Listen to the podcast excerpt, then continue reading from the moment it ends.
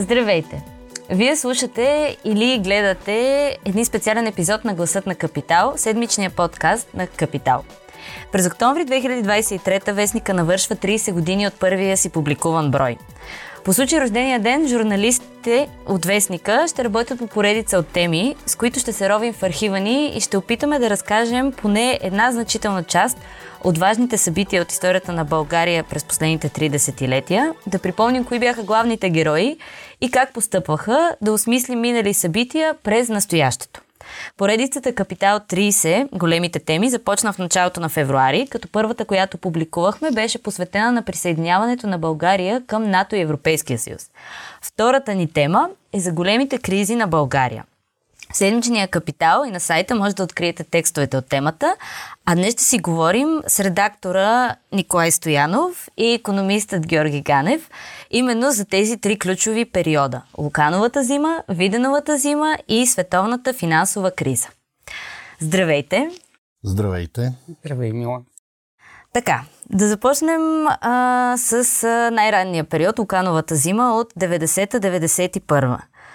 Ники, на тебе ти е прясно в главата покрай редактирането на текстовете. Защо се случва тя и какви са всъщност последствията от нея? Ами, тя е типична криза на прехода на, на тоталната промяна на режима в страната. Не е уникална за България, т.е. всичките бивши социалистически страни преминават през подобен трус, кой по-дълбоко, кой по-меко, така че не е нещо, което можем изцяло да си го припишеме като някаква типична българска история. Тук има обаче много особености в България. Едното от тях е наследството, с което България влиза в, в първите години на прехода. Държавата е практически фалирала, т.е. с доста по-висок дълг, отколкото а, други източноевропейски държави. И второто е как протичат първите години, т.е. за разлика от доста по-ударните и реформистки а, настроения в други източноевропейски държави в същия период. България влиза в едни политически турбуленции. Бившата комунистическа партия запазва властта си в началото, което забавя реформите и това се оказва много дългосрочен ефект, според мен, на економическото развитие на цялата страна в следващите години. Да, всъщност тогава властта у нас не преминава в реформистски сили, както каза ти, остава в, така, в социалистическата партия и това е една от големите разлики с, с другите държави в а, Източна Европа. Господин Ганев, вие тогава не сте бил в България, както уточнихме преди разговора. До някъде. Значи а, напуснах, за да следвам в Штатите на 28 август 90-та година. Тоест до тогава съм бил, гледахме пожара. Спомняш, той беше на рождения ден на брат ми на партийния дом на 26 август. А, и два дена след това напуснах и Лукановата зима малко по новините я гледах mm-hmm. в Съединените щати. Но Иначе към а, това, което а, Ники каза за тази криза, а, нали, първо съвсем очевидно всички бивши а, страни от комунистическия блок а, минаха през такива кризи. Къде е по-дълбоки, къде не, не чак. Всъщност навсякъде бяха дълбоки. И след което започнаха да се възстановяват и там вече бяха големите разлики. Кои, кои се възстановяваха по-бързо, кои не. И втората криза, за която ще стане дума после, беше една от големите разлики между България и останалите. Но това, което разграничаваше и правеше проблемите в България по-сериозни, отколкото в останалите източноевропейски страни, бяха две неща. Първо, вече споменатото политическо разрешаване, при което в Великото народно събрание БСП, БСП вече прекръстена тогава от предишното БКП, взе 211 от 400 места, т.е. абсолютно мнозинство. И а, друго, и съответно нейното разбиране за това как трябва да се случват реформите нямаше как да бъде заобиколено. Дори да имаше някакви доста по-сериозно а, реформистски настроени хора, тогава му викаха шокова терапия с този термин, който тогава беше предназначен да предизвиква отрицателни емоции, привържениците на шоковата терапия нямаше как да прокарат всички а, свои желани реформи, въпреки че някои се случиха през пролета на 91-а, като освобождаване на цените, освобождаване на лихвите, освобождаване на валутния курс. те станаха доста шоково в България, но това до там горе-долу спряха нещата. Приватизация и други неща не се случиха. Това беше първото. Тоест имаше очевидно българското общество показа едно нежелание да се минава към решителни реформи. То между другото до ден днешен горе-долу го, го показва, нищо ново под слънцето. А, и другото беше много оказалата се, много по-голяма обвързаност на България и зависимост от е, съвета за економическа взаимопомощ, този комунистически лагер економически тогава. А, а, и тя беше единствената всъщност от източна Европа, която всъщност излезе, че е била печеливша от разделение, международното разделение на труда а, в социалистическия лагер. Докато всички Польша, Унгария, Чехословакия, Румъния се оказаха, че са губили и като се освободиха от тези зависимости, имаха на какво да стъпат. България се оказа, че е печелела и когато това изчезна през лятото на 91 изведнъж то всъщност фактически още през лятото на 90-та спря да функционира. 91 е формалното разпускане се оказа, че губи економически възможности. Непрежелимите до ден днешен огромни безкрайни съветски пазари просто изчезнаха яко дим така, в рамките на месеци. И понеже България се оказа, че е била печеливша от тази работа, изведнъж при нея загубите се оказаха по-големи. Това, между другото, изследвания на Андерс Ослунд през годините го показваше. И разбира се, това, което и Ники спомена, България се оказа най-задлъжнялата от всички. При това подходи, буквално ще използвам тази дума, най-варварски към разрешаването на задлъжнилостта си от всички страни в Източна Европа, като просто с крайно неучтив тон каза, че повече няма да плаща. Това беше на 29 март 90-та година. Тоест, част от решенията, нали, защото следващия ми въпрос беше как излязохме от такъв период труден. А, част от тях все пак бяха шоковите действия, за които вие споменахте. Да, те основно февруари 91 се случиха.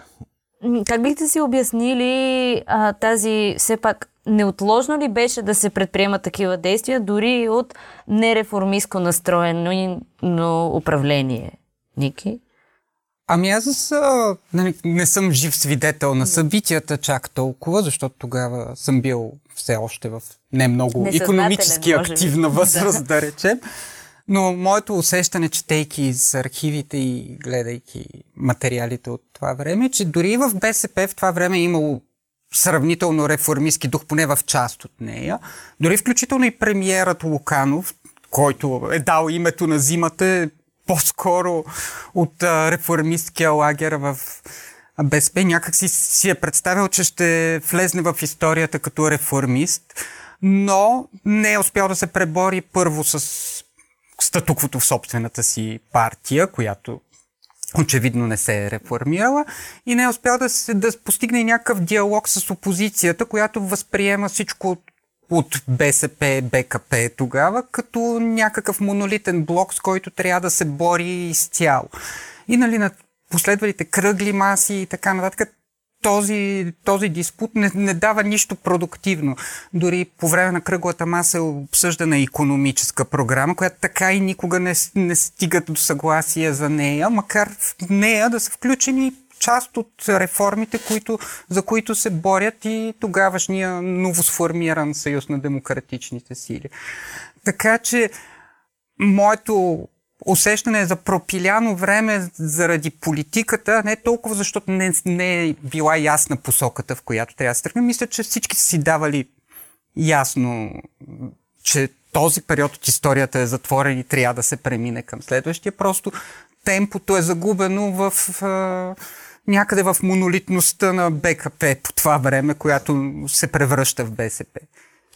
Една от а, големите разлики, които господин Ганев спомена с, с другите държави от а, Източна Европа, които също минават нали, през тежък период след 89-та, всъщност е Виденовата зима, другата криза, кръстена на премиера по това време, от 96-97 година.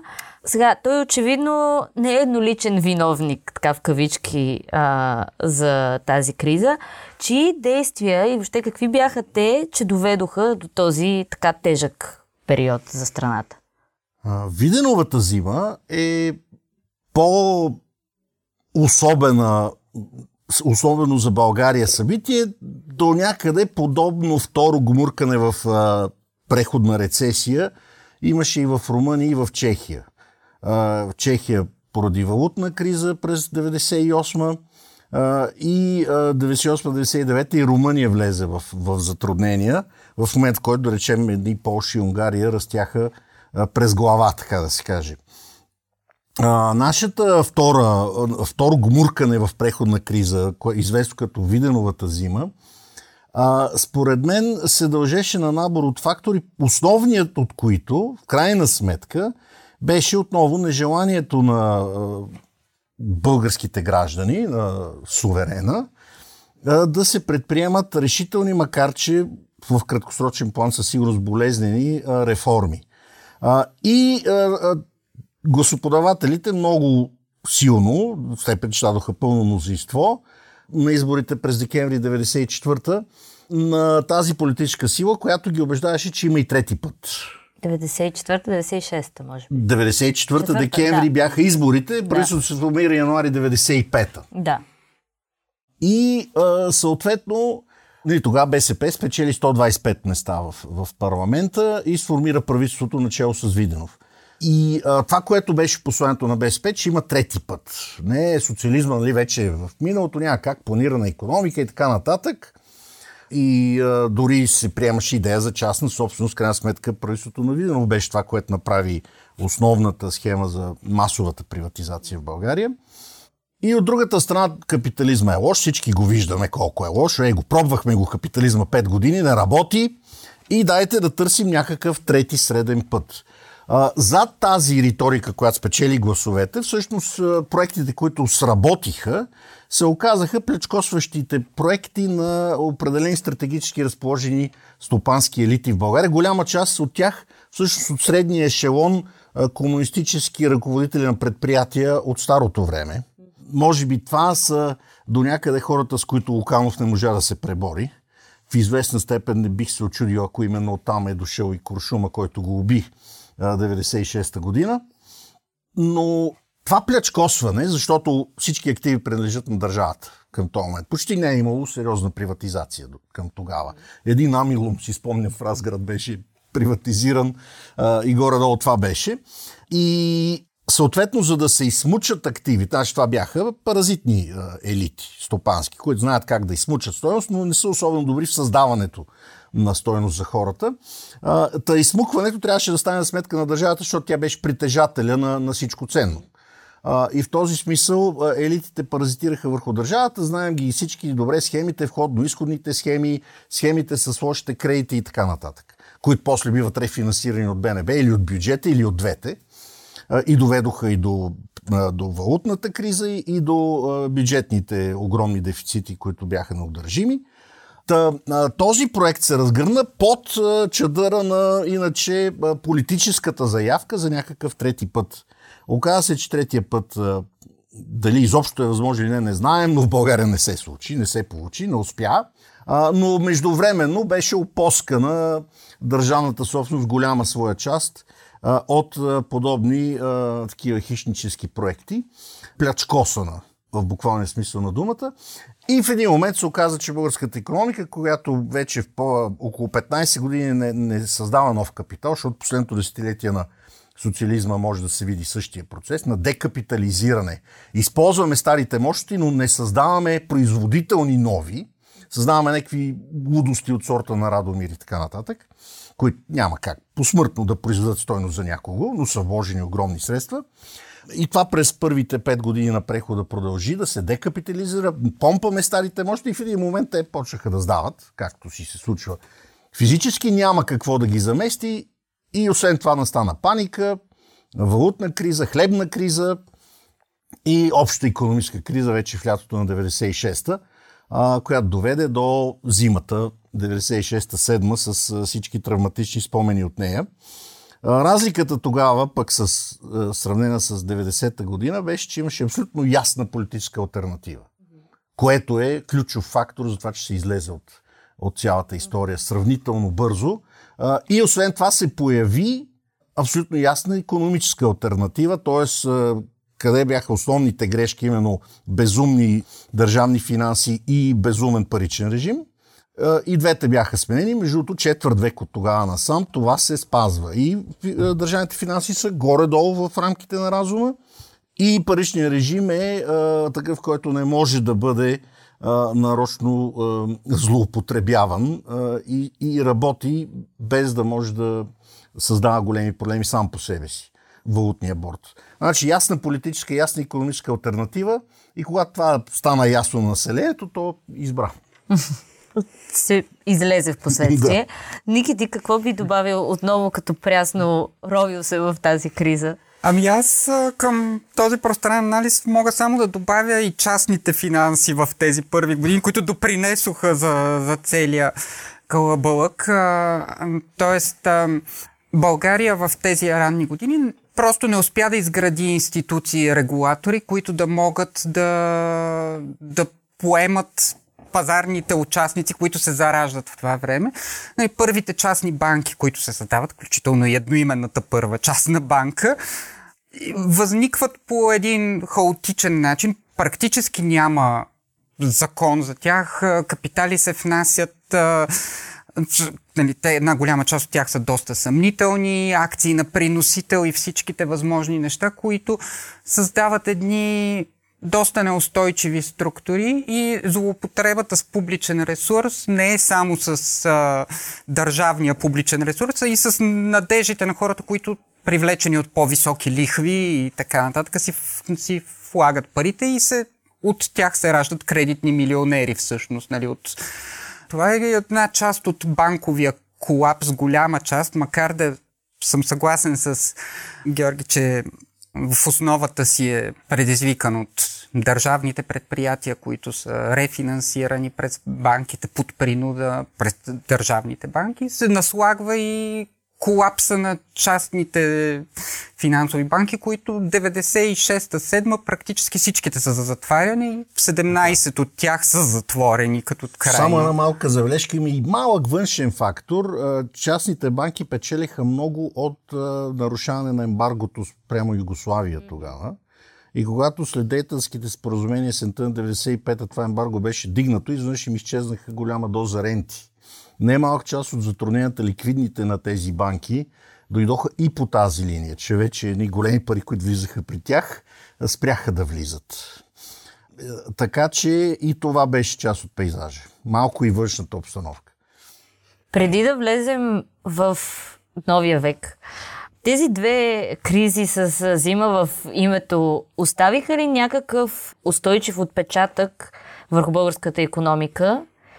И ако да, какъв? И от друга страна имаха ли някакъв положителен, имаше ли някакъв положителен резултат от тях? Ето, господин Ганев спомена за все пак смяната в а, а, политическата посока, нали, след Виденовата зима, например.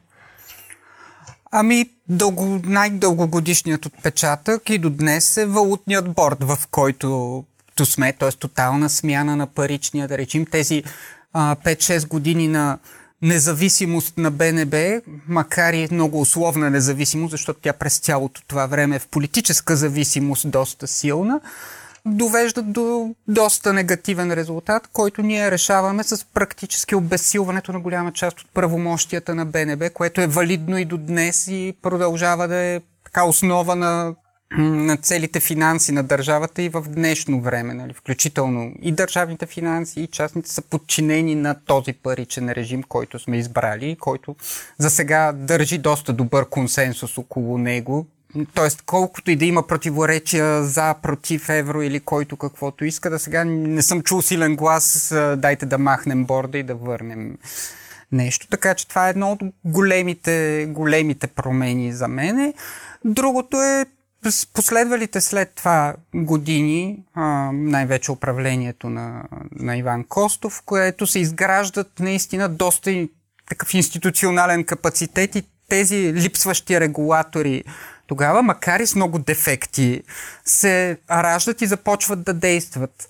Тоест, вече се нормализира средата и всякакви такива сектори, като банкиране, застраховане и така нататък, получават някаква институционална рамка, която дава добро развитие в следващите години до следващата криза. Само да кажа, че да, всъщност последиците за българското общество от втората зима ги има. Те са много решителни. Дори хората да са забрали самата зима вече, което може да се окаже социологически факт, не знам. Фактът също така е, че политически и институционално тази криза беше оползотворена ли, нали, по-китайски. Че кризите са, отварят сериозни прозорци на възможности. Е, в България тази от 96-7 наистина възможностите бяха използвани, разбира се, не съвършено, но за да се преинституционализира българската стопанска система. И с паричния режим, разбира се, и с, подчертавам, все пак 25 години сравнително разумни публични финанси, които никой не е посмял, дори правителство, оглавявани от леви партии, да, да нарушат. Дори всъщност иронично на, на тройната коалиция, която беше оглавявана от Социалистическата партия, почти цялото време бяха на излишък бюджетите тогава. И а, това е а, истинска сериозна структурна промяна. Дори сме забравили самата зима, а, уроците от нея, така да се каже, са въплатени в начина по който стават нещата в България. Докато иронията с първата зима е, че а, а, както аз понякога се шегувам на лекции с моите студенти, разликата отново между България и други социалистически страни от Източна Европа е, че докато те изоставиха социализма, в България се случи социализма изостави нас. Просто най-нахално, невъзпитано един ден си взе шапката и си отиде. И ни изостави сироти да се справяме с този лош свят. А, значи, 80-те години никой в Польша няма си ги спомни с, добре, с добро. Никога. Посмъртно. Празните магазини, стачките, военното положение и така нататък. Заплахата, че всеки един момент Съветски съюз може да нахуе, те това няма да го забравят.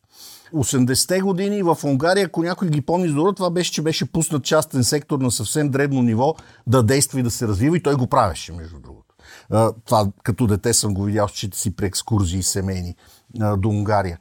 И така нататък. В Чехия също някакво отваряне, докато в България с това вземане на заеми и а, печелене а, по линия на, на Съветския съюз и на а, съвета за економическа взаимопомощ, нещата се удържаха привидно и всъщност срива дойде след като а, се смени система. И хората помнят, че беше добре при социализма и после дойде тази демокрация и всичко се срути.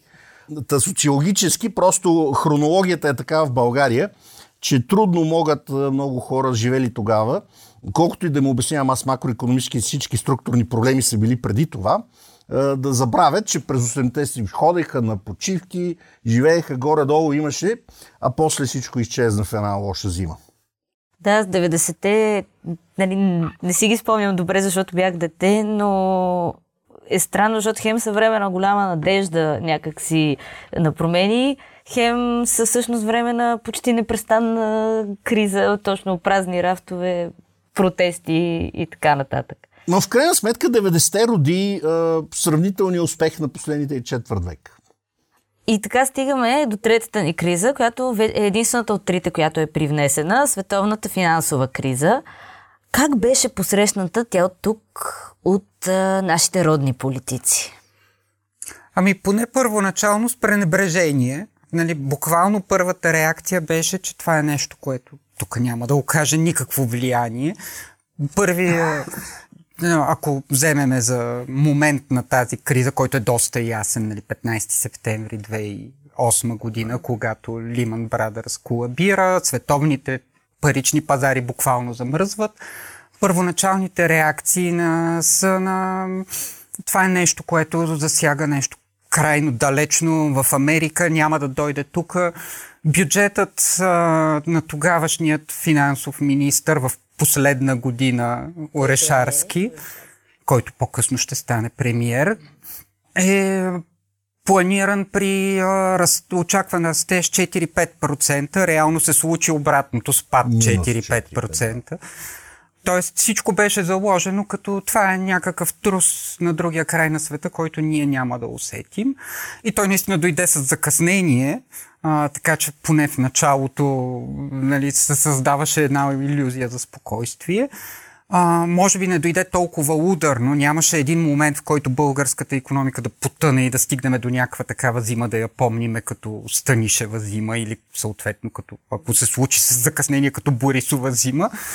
Но тя пък имаше много по-дългосрочен ефект, защото и заради начина за справяне в нея в в Европа и в САЩ. Тя се проточи много дълго във времето. Тоест всичките последвали дългови кризи на Гърция и така нататък са нейни вторични трусове и те намаляваха потенциала за развитие на България в много по-дълъг период от време.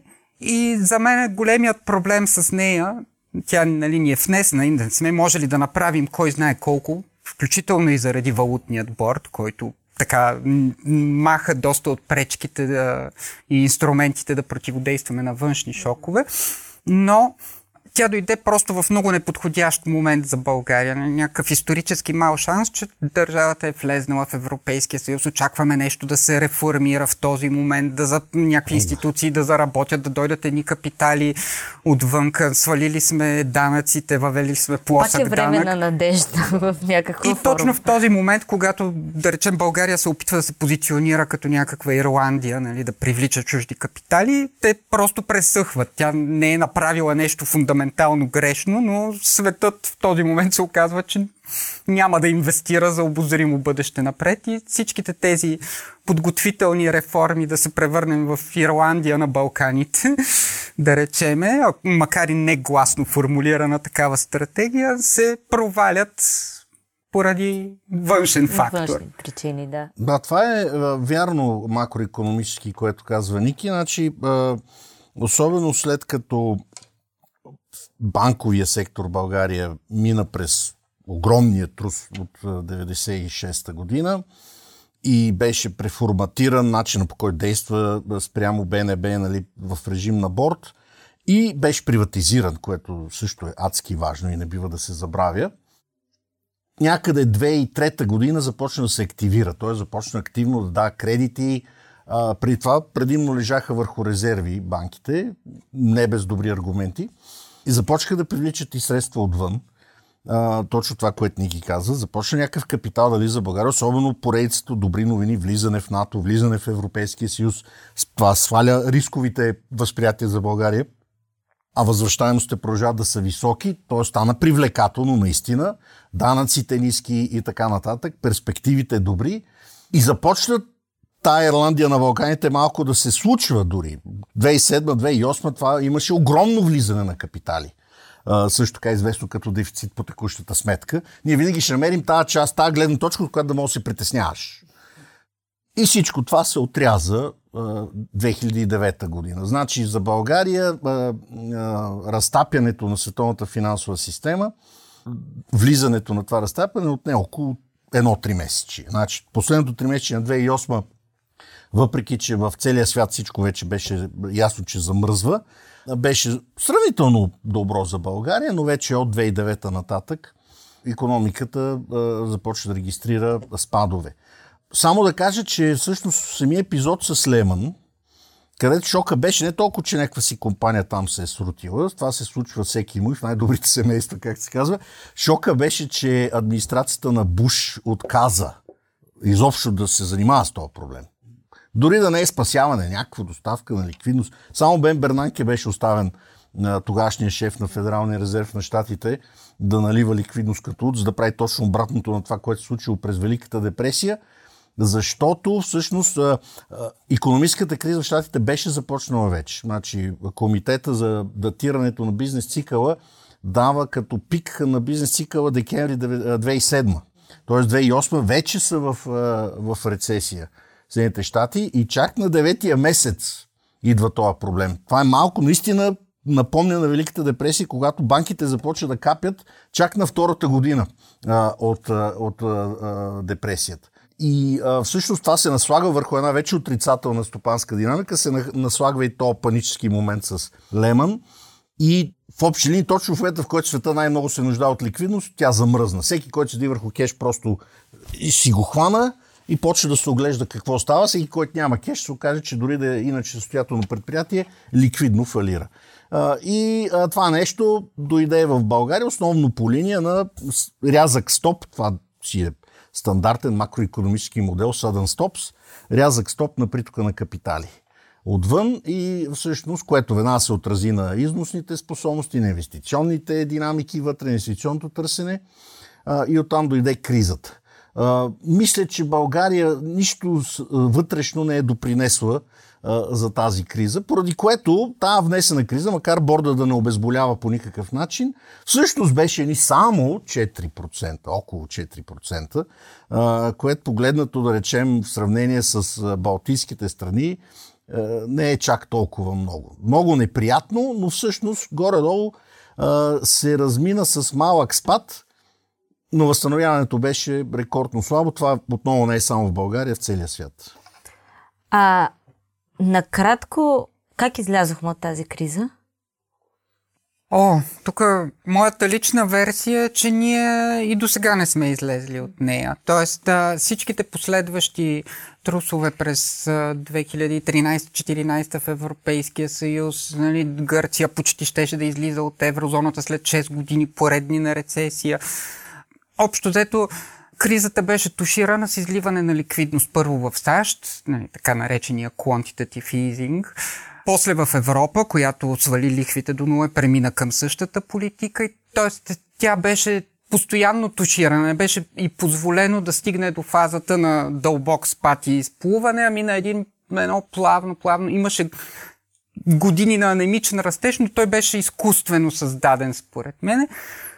Когато горе-долу имаше някакво изплаване от това, нали, се случи и COVID-кризата, която допълнително наля, беше, бяха принудени институциите да налеят ликвидност и резултатът на сегашната ситуация на висока инфлация и сегашните проблеми са резултат на бавното нежелание да се допусне тази криза да изчисти дисбалансите, вместо това да се задуши с ликвидност. Аз така като ви слушам и като слушам все повече хора с спомени и за кризите от 90-те и за финансовата криза, когато съм била тинейджер и не съм много мислила и наблюдавала а, върху економическите проблеми, ми се струва, че настоящата ситуация, с която от всякъде ни така облъчват, да го кажа, че сме в криза, че е много тежко, по този стандарт, в сравнение с тези три периода, не е толкова сериозно или поне не се отразява някакси на живота на хората толкова много. Нямаме ги празните рафтове.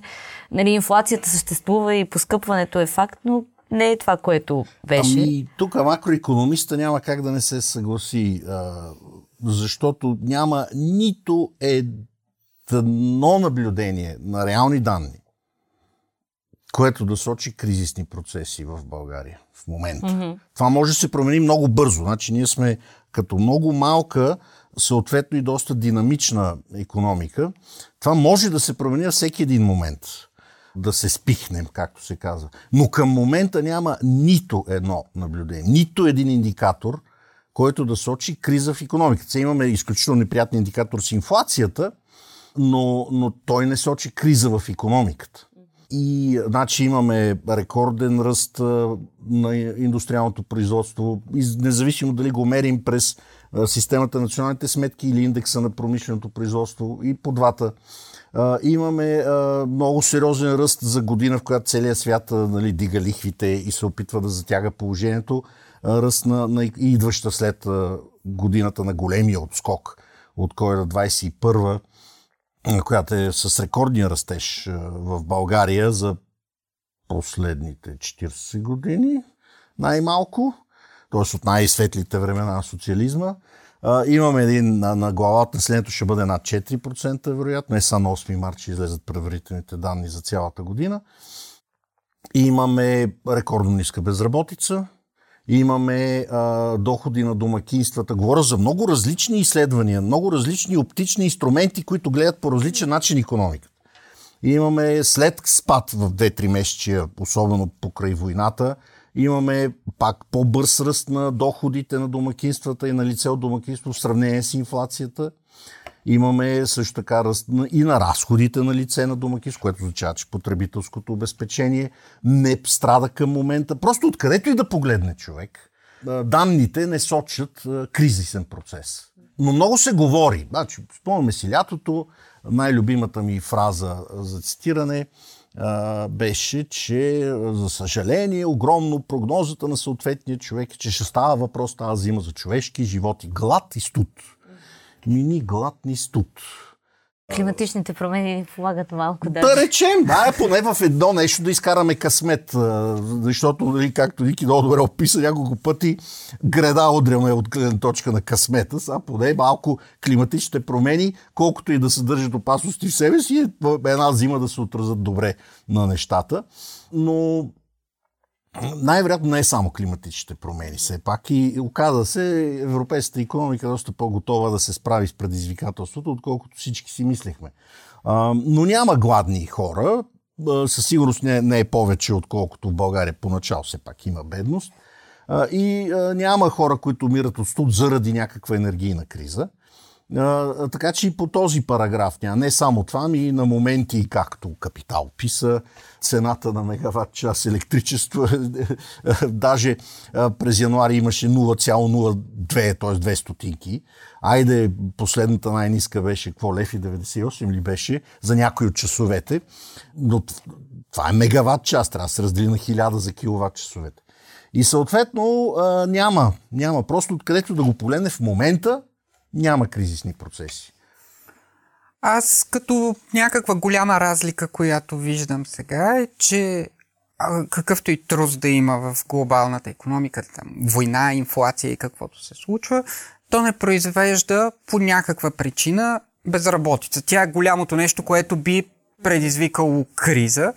За България лошата демография също оказва влияние за това. Нали, дългосрочно това ни е проблем, но в момента просто глада за работна ръка е толкова голям, че тази рекордно ниска безработица, която спомена Георги, е факт, който поддържа нещо. Тоест, хората спират да си обслужват заемите, почват да нямат какво да ядат и да, да могат да пазаруват, когато са безработни.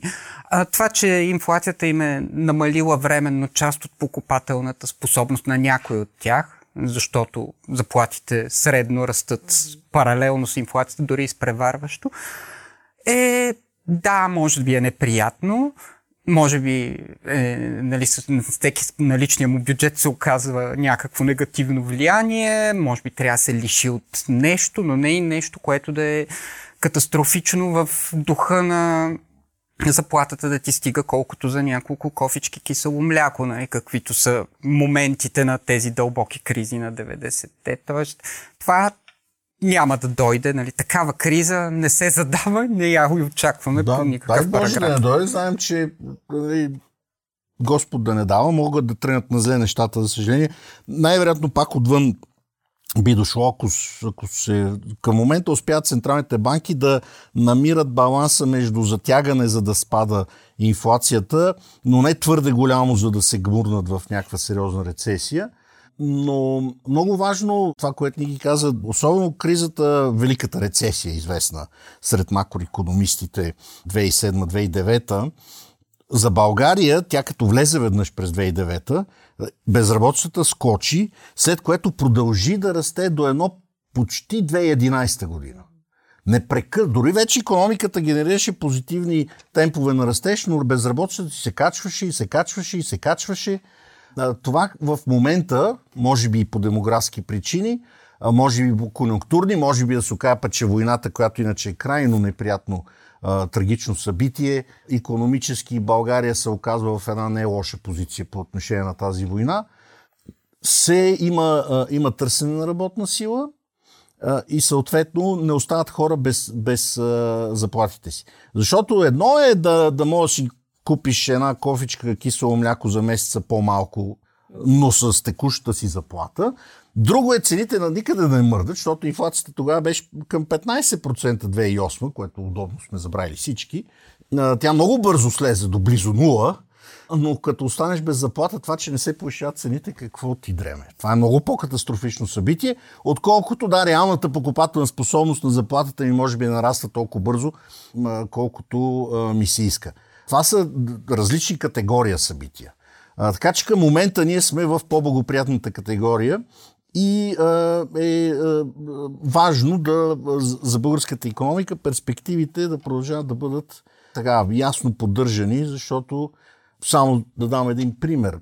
Сравнително малкият спад 2009 до немалка степен се дължеш, чисто монетаристски подхождам тук, на факта, че паричната маса почти не спадна в България. И това се случи, доколкото ние нямаме парична политика, се случи като комбинация от две неща. Паричната база много бързо започва да напуска, т.е. банките да си взимат партакещите от България да си ги носят при майките, които без това имаха проблеми тогава. И човек веднага може да види как депозитите на банки в БНБ и дори кеша започна да спада реално. Говорим за 16-17% на годишна база. Това е огромен шок. Ако това се пренесе върху цялата парична маса, 10% като в Балтийските не ни мърдат спадове. Само, че от другата страна банките дигнаха депозитните лихви, доста сериозно и започнаха да извират кешове от всекъде в България. Оказва се, че има невероятни количества небанкиран кеш, който като видя лихвите започна да се банкира и всъщност паричната маса почти не спадна 2009 година.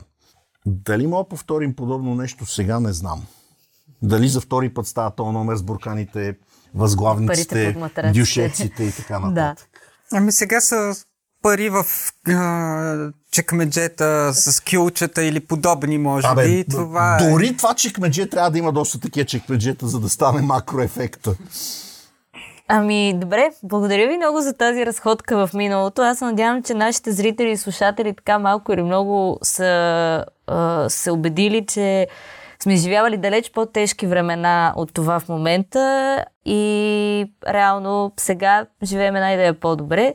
Надяваме се, че тези кризи няма да се а, повторят. И така, може да прочетете вече подробни, а, подробните истории на тези три кризи и в а, седмичния капитал и на сайта ни. Благодаря ви на вас. Ако този епизод ви е харесал и искате да слушате новите епизоди веднага, щом излязат, абонирайте се за гласът на Капитал в Apple Podcasts, Google Podcasts или Spotify. Обратна връзка можете да ни изпращате на podcasts.capital.bg или в познатите ви профили на Капитал в Facebook и Twitter. Музиката, която чувате в този подкаст е написана от композитора Петра Донтаков специално за Капитал, а епизодът монтира Тихомир Колев.